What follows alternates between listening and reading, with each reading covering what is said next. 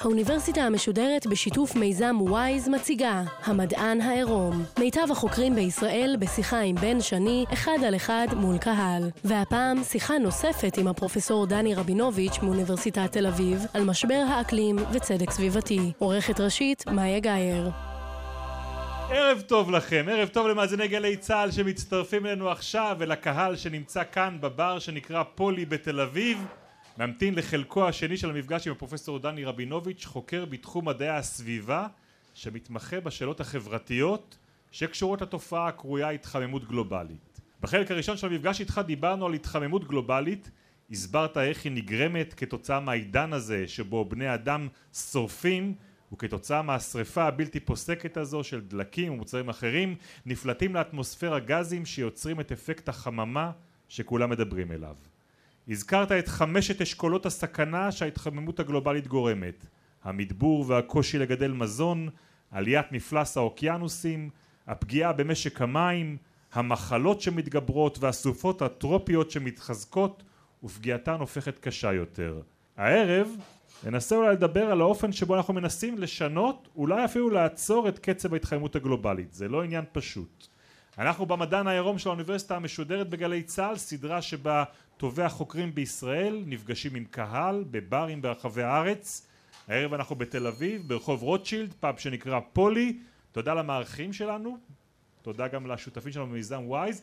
אני רוצה להתחיל פרופסור דני רבינוביץ' בנקודה שבה הפסקנו את החלק הקודם של המפגש. דיברת אז על מדינות שאולי סובלות יותר. בוא נדבר על הנושא הזה של צדק. מי ששורף במקרה הזה הוא גם מי שניזוק? התשובה היא לא. יש שתי כפות למאזניים של צדק סביבתי וצדק אקלימי, שזה מושג שהם מדברים עליו יותר ויותר. הצד האחד זה מי תורם יותר לבעיה, והצד השני זה מי סובל יותר ממנה. עכשיו על מי סובל ממנו אכן דיברנו בשבוע שעבר, וראינו שכשאנחנו מדברים על מדבור וחוסר מים ועליית מפלס ופגיעה בתשתיות, מדינות העולם השלישי יותר פגיעות מאשר מדינות מפותחות. אחד מהנציגים של הודו בשיחות האקלים של האו"ם אמר פעם שכשמדברים על אה, שינוי אקלים אז עוגת הקרם נאכלה בצפון ואת כאב הבטן מרגישים בדרום. למה הוא התכוון? עוגת הקרם הכוונה הייתה לכל הברכות של המודרניזציה שאנחנו חיים בעולם אה, עם מינוע ואנרגיה וחיים ברמת חיים גבוהה. זה קרה בצפון כדור הארץ. גם באירופה גם בעולם החדש. המהפכה התעשייתית וברכותיה קרו שם. זה המקום שבו אכלו עוגות קרם. וממשיכים לאכול עוגות קרם אבל את כאב הבטן שנוצר כתוצאה מזה שאורח החיים בצפוני הזה מה הוא עשה? הוא פלט כמות מאוד מאוד גדולה של CO2 לאטמוספירה כבר מהמאה ה-19 כשהתחילו מנועי קיטור ורכבות ואחר כך אה, אוניות ואחר כך מטוסים. אז נוצר המחיר הזה ואת המחיר הזה אומר ההודי אנחנו משלמים בדרום כי ה-CO2 הוא חסר גבולות. אלה שנהנו מהמודרניזציה בחצי הכדור הצפוני אירופה וארצות הברית וצפון אמריקה תרמו בלי כוונה רעה הם תרמו להתפתחות של בעיה גלובלית שמכה עכשיו בדרום הרבה יותר. אז קחו למשל את בנגלדש מדינה שהיא גובלת בהודו 140 מיליון איש 40 מיליון מהם חיים באזורים שהם נמוכים מגובה פני הים לא כמו מינוס 400 בים המלח אבל מינוס 50 מינוס 60 ועליית המפלס של האוקיינוס כבר ממליכה להם את מי התהום כי יש איזשהו אזור בחוף שבו המים של האוקיינוס מתערבבים עם המים המתוקים. אז זה מדינה בדרום כדור הארץ שסובלת כתוצאה מהעלייה ההדרגתית של האוקיינוס והיא תסבול עוד יותר. בעיה שלא היא התחילה מפני שהמודרניזציה בבנגלדש התחילה רק לאחרונה והתרומה ההיסטורית של בנגלדש מבחינת CO2 לאטמוספירה היא זניחה. אבל יש 40 מיליון איש בבנגלדש שהם נמצאים בסכנה של הפיכה לפליטים סביבתיים. כי אם הערבוב הזה של המים ימשיך כתוצאה מעליית המפלס של האוקיינוס השקט עשרות מיליונים מהם לא יוכלו להמשיך להיות חקלאים במקומות שהם חיים בהם. והטענה שלהם והיא טענה עם משמעות מוסרית עמוקה היא שאותן מדינות שכבר נהנות 200 שנה מהמהפכה התעשייתית ומהפכת המינוע ודוחסות CO2 לאטמוספירה יש להם חוב למדינות היותר עניות שרק לאחרונה התחילו את הדבר הזה מפני שאם עכשיו אנחנו נחליט שבאופן גלובלי כולנו נעשה את כל המאמצים שצריך כדי להוריד את כמות ה-CO2 אז מדינה כמו הולנד או כמו אה, בריטניה יכולה וצריכה ויש לה את הטכנולוגיות והיא תוכל לרדת ב-20% בכמות ה-CO2 שלה ואכן בהסכם פריז שתכף נגיע אליו הרבה מדינות מוכנות להוריד את כמות ה-CO2 אבל הן יודעות שהן זה לא יפגע בהן באופן אנוש מדינה כמו מאוריטניה מדינה מאוד מדברית ומאוד ענייה תגיד להם היום אתם צריכים להוריד ב-20% את כמות ה-CO2 שלהם מה זה אומר? זה אומר שאת התחנת כוח השנייה והשלישית שהם רצו להקים כדי שיהיה להם חשמל ב- 15% מהמדינה ולא רק ב-5% מהמדינה, הם לא יוכלו להקים. אז זה המקום שבו שני הדברים האלה, האיזון ביניהם נעשה מאוד מאוד בעייתי, גם מבחינה מוסרית וגם מבחינה פוליטית. ובמצב שבו הייצור עצמו, הייצור המלוכלך, התעשיות המלוכלות, נמצאות יותר בדרום, איפה למעשה שורפים, איפה למעשה מפיקים יותר CO2, בדרום או בצפון? שאלה מצוינת והיא משתנה כל הזמן. סין היא השחקן החדש במגרש הזה. סין בשנת 2012 עברה את ארצות הברית כיצרנית ה-CO2 מספר אחת בעולם. היא היום אחראית ל-23% מה-CO2 שמייצרים בעולם, ארצות הברית אחראית ל-21%. מפני שבסין יש פעילות יצרנית מאוד גדולה, הם בנו וממשיכים לבנות, בסך הכל יגיעו ל-1,300 תחנות כוח פחמיות חדשה, יש להם המון פחם, הכלכלה שלהם מבוססת על פחם ולכן סין היא דוגמה למדינה, היא לא כולה באמת דרומית במובן הגיאוגרפי, אבל היא מדינת עולם שלישי עד לאחרונה, והוויכוח איתם ועם מדינות אחרות הוא בדיוק על העניין הזה. אומרים הסינים, נכון, אנחנו היום אחראים ל-23% ואנחנו צריכים לשלם את חלקנו, אבל אם אתה מסתכל בהיבט ההיסטורי, ב-150 שנה אנחנו תרמנו מעט מאוד. אז בואו את הפרק הבא נפתח בציטוט. מי אמר? ההתחממות הגלובלית היא קונספירציה של הסינים. ידידנו דונלד. הוא אמר את זה במהלך קמפיין הבחירות שלו. הוא מייצג, אגב הוא לא המייצג הקיצוני ביותר, במובן הזה הוא לא קיצוני כמו בדברים אחרים, אבל הוא מייצג באמת את הימין השמרני, הרפובליקני, האמריקאי, התעשייתי, שמנהל מלחמת חורמה בתזה שאנחנו מציגים פה כבר שלושים שנה. הכחשת אקלים זה משהו שהוא אה, מחובר מאוד, מאוד, מאוד חזק לימין השמרני בארצות הברית, שטענו פחות או יותר סדרה של טענות קשורות אחת לשנייה. הרבה מאוד שנים הם, הם אמרו בעצם אין התחממות גלובלית. אחר כך הם אמרו אוקיי יש התחממות אבל היא לא מעשה ידי אדם. זאת אומרת זה לא השריפה. זה לא השריפה וה-CO2 וזה לא ההסבר האנתרופוגני, אנתרופוגני שמקורו בפעילות אנושית שעליו אנחנו מדברים ועליו יש תמימות דעים בין כל המדענים אלא זה כל מיני דברים אחרים, זה דברים מחזוריים שממילא קורים מפעם לפעם, זה כתמי שמש. עכשיו למה לתיאוריות האלה, שאגב הן לא מופרכות כתיאוריות, הן פשוט לא מעוגנות בנתונים מבחינה אמפירית, אבל כשאתה בא ומציע הסבר אלטרנטיבי ואומר זה בכלל לא ה-CO2 ולא המהפכה התעשייתית ולא אנחנו, אלא זה כתמי השמש, אתה בעצם מייצר מציאות פוליטית אחרת. כי אם זה לא אנחנו, אז אנחנו גם לא צריכים לעשות כלום.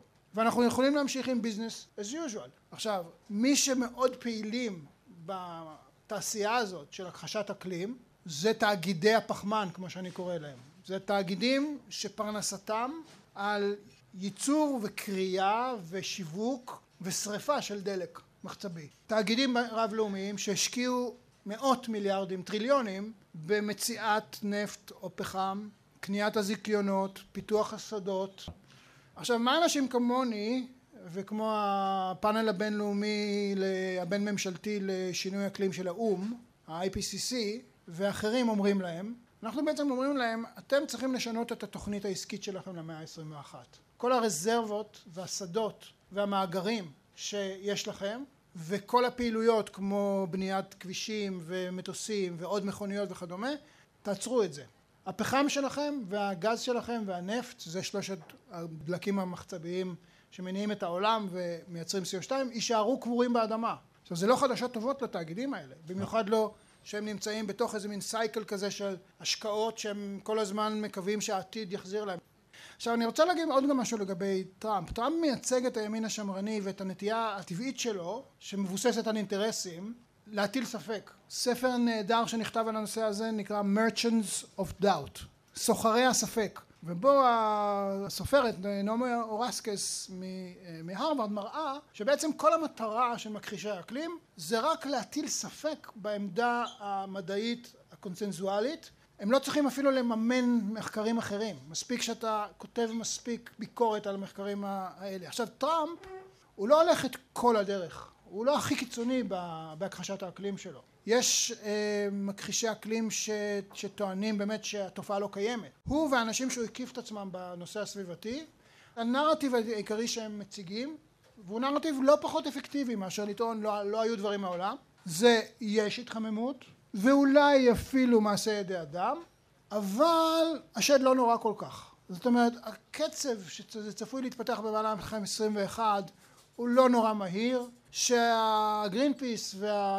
והסביבתנים לא יבהילו אתכם כל כך ולכן אנחנו לא צריכים לעשות הרבה. התוצאה הסופית מבחינה פוליטית היא דומה אבל הנרטיב הוא לא כל כך קיצוני. ואם הנרטיב יבוא ויגיד כן יש התחממות והיא הולכת לכיוון הזה אבל אין מה לעשות אז פה באמת יש את המתח הזה של מה שאני מכנה בין הכחשה לבין ייאוש. זאת אומרת כל מה שלא תעשה תפסיק לאכול סטייקים או האיפי ייסע בקליפורניה במכונית היברידית לא ישנה את המגמה שכבר אה, אנחנו הולכים לכיוונה. זה סנטימנט מאוד מאוד טבעי מה שאתה מציג פה כי הבעיה היא ענקית, היא גלובלית, היא ארוכת טווח, היא איטית, היא נמצאת בכל מקום, היא גדולה מאיתנו, אנחנו מרגישים הרבה פעמים שאין לנו מה לעשות מה שהתכוונתי להגיד בין הכחשה לייאוש זה שתקופה מאוד מאוד ארוכה אנחנו המין האנושי חיינו בהכחשה כאילו הדבר הזה לא קיים. מדענים של נאסא התחילו לדבר על זה בשנות ה-80 אבל זה הפך להיות נחלת הכלל ודיבור רחב רק בתחילת שנות האלפיים.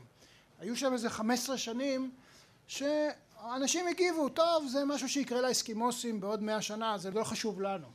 אז השלב של ההכחשה מאחורינו. שיחות כמו שאנחנו מנהלים כאן הערב מתנהלות כבר בהרבה מאוד מקומות ואגב לא רק במערב גם במדינות עולם שלישי עם הרבה מאוד ידע והרבה מאוד הבנה כבר עשרים שנה. פה אנחנו נכנסים לסינדרום השני וזה סינדרום הייאוש שזה מה אפשר ביטוי. לעשות? מה אפשר לעשות? זה כל כך גדול והשינוי ש... ש... שצריך לעשות אותו הוא כל כך דרמטי שאולי צריך לוותר מראש. אנחנו בחלון הזה שבין הכחשה לייאוש ואני חושב שיש דברים שאפשר לעשות. תתחיל למנות אותם. אז קודם כל זה המאבק על התודעה ואירועים מהסוג הזה זה חלק מהעניין. כל עוד יהיו אנשים כמו טראמפ או קיצוניים ממנו שהם ממשיכים או את הכחשת עצם קיום הבעיה או את ההכחשה שהיא מתפתחת מספיק מהר כדי שיטריד אותנו זה מאבק אחד והוא חשוב. אבל ברמה הטכנית הפתרונות בידינו.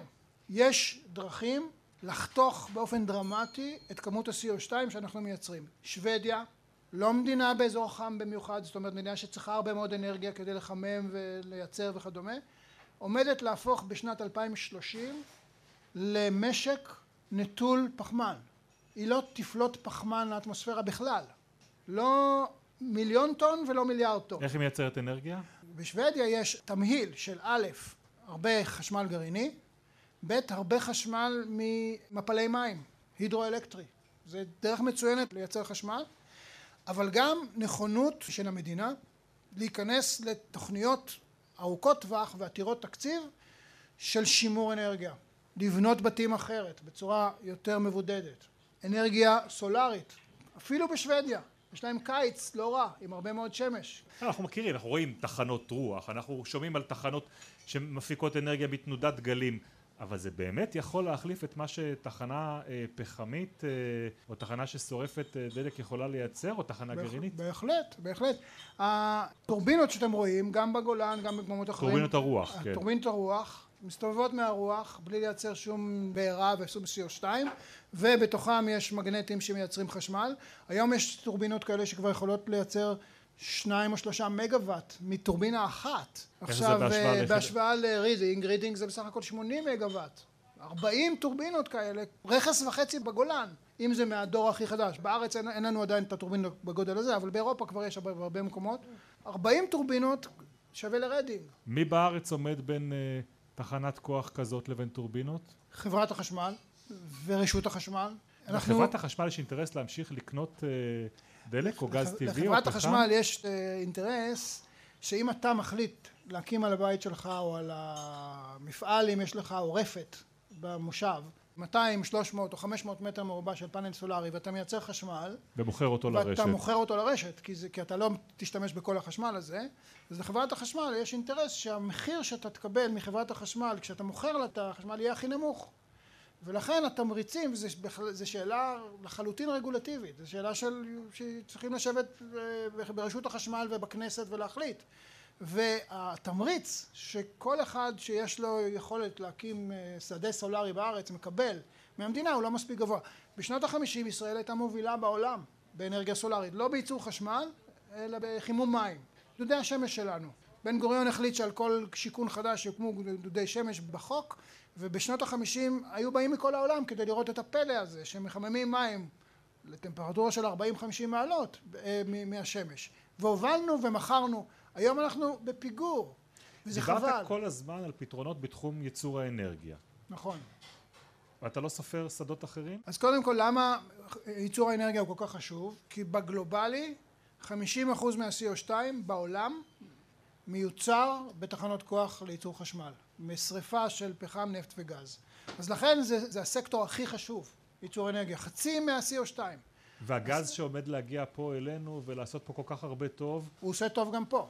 כי כשאתה מחליף למשל ברידינג והופך אותה מתחנה ששורפת פחם לתחנה ששורפת גז אתה מוריד את כמות ה-CO2 לרבע. טונה פחם מייצרת פי ארבע CO2 מאשר טונה של גז טבעי.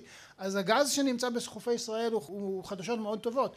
אכן ישראל, משק האנרגיה של ישראל, תחנות הכוח של חברת החשמל, כל הזמן בירידה מבחינת ההשפעה שלהם של ה-CO2 וזה חדשות טובות.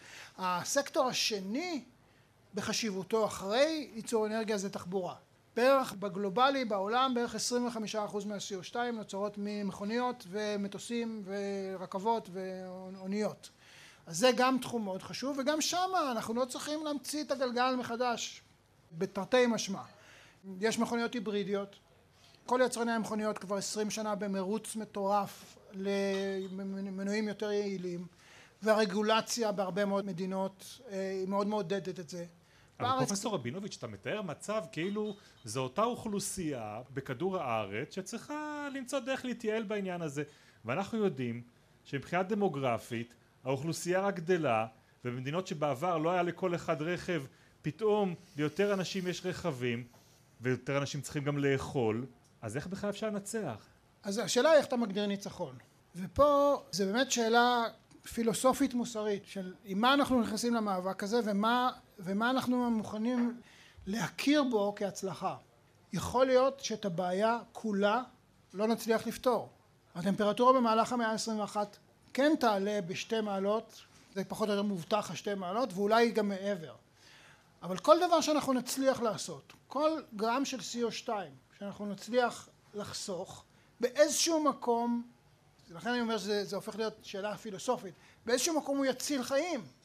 כל אחד מאיתנו שנכנס למכונית הפרטית שלו ונוסע קילומטר, מפיק לאטמוספירה בממוצע בערך 200 גרם CO2.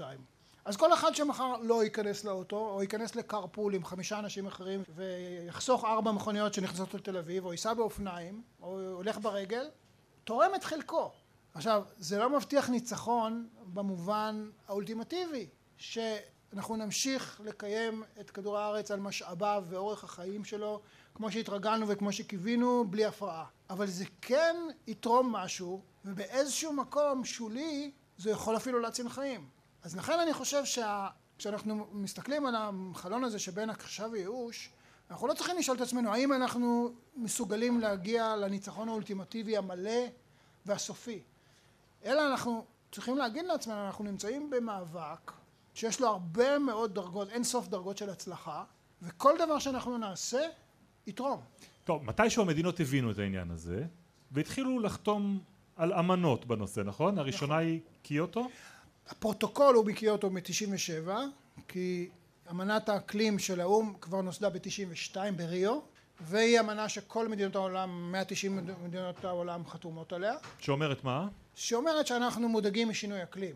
ואנחנו מחויבים לעשות משהו. עכשיו מה אנחנו נעשה זה איזה מכשירים אנחנו נייצר אז המכשיר הראשון והחשוב ביותר לקח חמש שנים לכתוב אותו והוא הפרוטוקול שנחתם בקיוטו ב-1997 שאומר שהמדינות שחברות וחתומות על הפרוטוקול מחויבות להוריד בכמות ה-CO2 שלהם.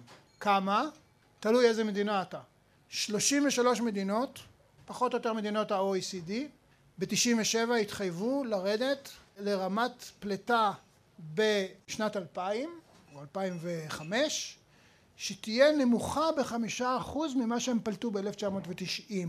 זה המדינות המפותחות, הן נקראות קבוצה A בפרוטוקול קיוטו. כל המדינות האחרות, שהן מדינות פחות מפותחות, מחויבות בפרוטוקול קיוטו לא להוריד בכמות ה-CO2 שלהם, אלא רק לדווח. זו החובה היחידה שלהם. זאת אומרת, פרוטוקול קיוטו היה פרוטוקול מאוד מתון ומאוד התנדבותי, עם דוגמה אישית מרשימה ואפילו מרגשת של המדינות הכי מפותחות. וכמה באמת עמדו המדינות ביעד שהם הציבו לעצמן? לא כולן, אבל חלק מהן עמדו ועמדו בצורה מעניינת. זה הצלחה? זה הצלחה מפני שהוא לא שינה את הטרנד. זה לא שבאמת כמות ה-CO2 באטמוספירה ירדה מאז 97, אבל הוא הוכיח א' יכולת של הסכמה בינלאומית מאוד רחבה, הוא הוכיח איזושהי נכונות של המדינות העשירות והמתועשות לקחת יותר אחריות מאחרות והוא התווה את הדרך. פרוטוקול קיוטו היה תקף עד שנת 2012 וכמעט מהרגע שחתמו אותו התחיל הוויכוח מה קורה מעבר ל-2012 ופה באה האכזבה גדולה. כל התקופה שעד לקראת 2012 ומיד אחרי 2012 כשפרוטוקול קיוטו כבר ברור שהוא צריך להחליף אותו במשהו יותר שאפתני שאולי גם יכלול מדינות אחרות, תראה סין וברזיל ודרום אפריקה ואחרות כמובן הן לא בקבוצת A של פרוטוקול קיוטו וב-97 הן גם לא היו משמעותיות אבל ב-2012 הן כבר אימפריות תעשייתיות שמייצרות המון CO2 והכישלון הגדול היה ב-2009 בקופנהגן שחשבו שהנה אוטוטו מצליחים להגיע להסכמה בין הגדולים והסינים עשו לאובמה בית ספר סין לא רצתה את ההסכם ב-2009? אמרנו קודם הם מתכננים 1300 תחנות כוח פחמיות. הם מבינים שהביד שלהם הניסיון שלהם להפוך להיות הכוח הכלכלי מספר אחד בעולם מבוסס על הרבה מאוד פחמן.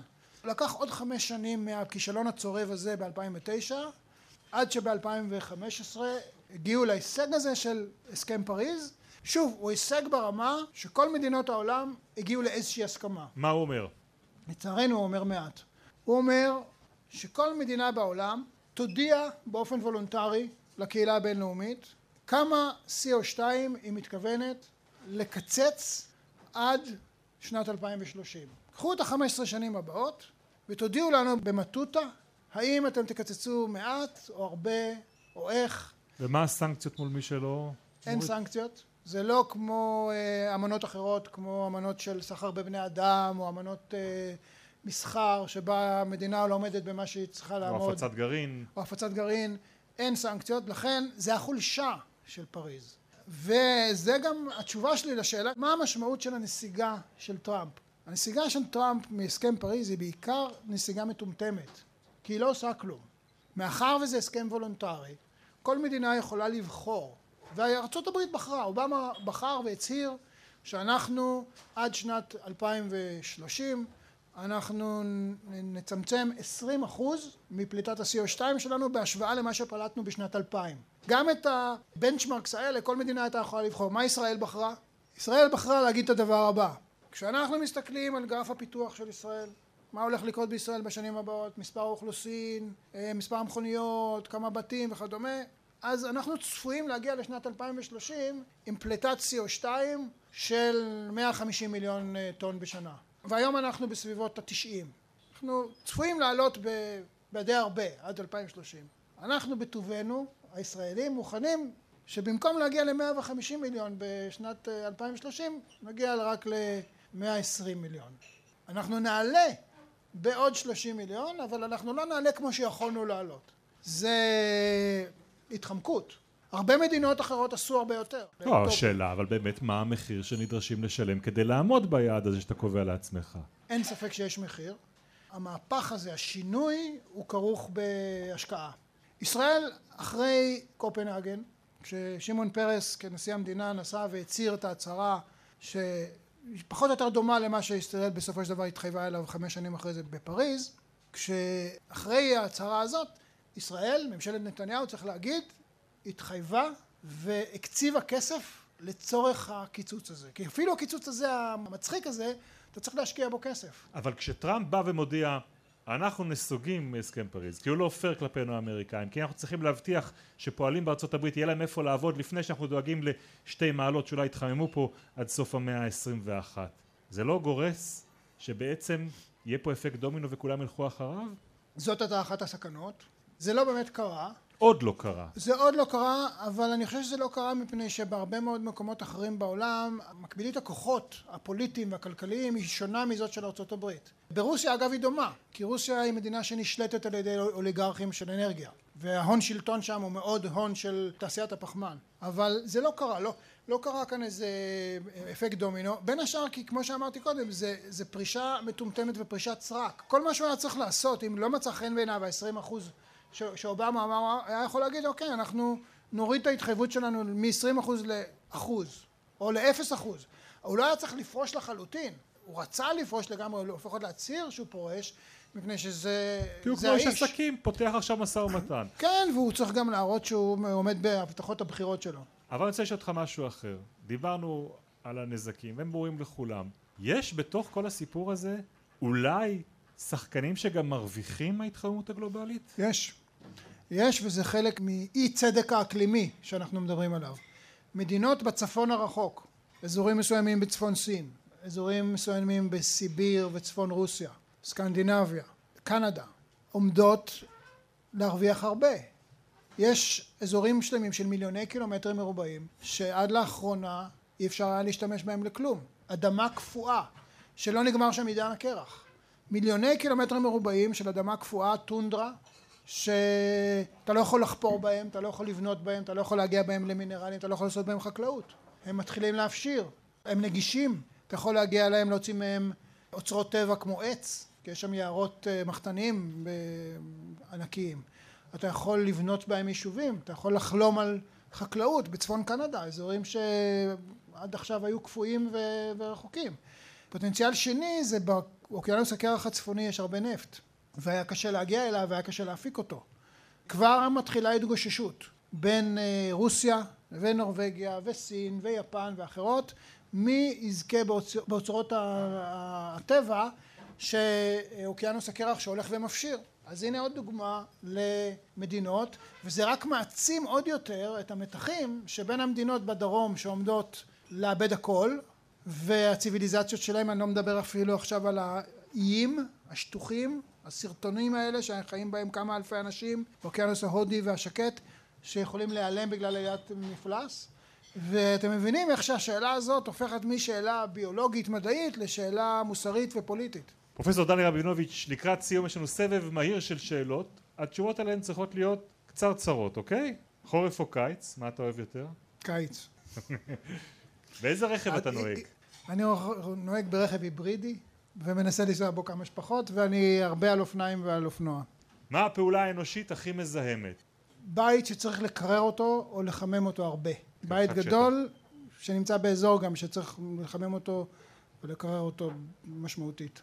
שאלה שאנחנו שואלים את כל החוקרים שמתארחים אצלנו איזה מחקר שמתקיים עכשיו בעולם לאו דווקא שלך שאתה מכיר אותו אתה כבר משתוקק לדעת מה התוצאות שלו? יש מחקרים שמנסים לחזות איך שינוי אקלים ישפיע על ערים ספציפיות, מקומות ספציפיים. אלה מחקרים שמרתקים אותי. איזה מקום למשל? לאחרונה התפרסם מחקר שמראה שערים רבות במפרץ הפרסי בעוד 20 או 30 שנה אי אפשר יהיה לחיות בהם או אי אפשר יהיה לחיות בהם אלא בתוך סביבות ממוזגות זה כבר מגיע לשאלה של תכנון אורבני וחיי יומיום שמצית את הדמיון טוב, שאלה אחרונה לערב הזה, פרופסור דני רבינוביץ'. מה הדבר הכי אפקטיבי שמי שמאזין לך עכשיו יכול לעשות להילחם בתוך חלקת עולמו שלו בהתחממות הגלובלית? הכי אפקטיבי והכי ריאלי זה לשנות משהו בעולם של התחבורה, של הניוד שלו. זה יותר קל לעשות את השינוי הזה מאשר למשל לעבור לגור בבית אחר. פרופסור דני רבינוביץ', תודה רבה רבה לך על ההרצאות המרתקות האלה. עד הפעם הבאה, לילה טוב. ba ba ba האוניברסיטה המשודרת המדען העירום. בן שני שוחח עם הפרופסור דני רבינוביץ' מאוניברסיטת תל אביב על משבר האקלים וצדק סביבתי. עורכת ראשית מאיה גאייר. עורכים ומפיקים נחום וולברג ואביגיל קוש. מפיקה ראשית יובל שילר. ביצוע טכני אילן גביש ושי לביא. מנהלת תוכן מאיה להט קרמן. עורכת דיגיטל עירד עצמון שמייר. האוניברסיטה המשודרת בכל זמן שתרצו באתר וביישומון של גל"צ, וגם בדף הפייסבוק של האוניברסיטה המשודרת.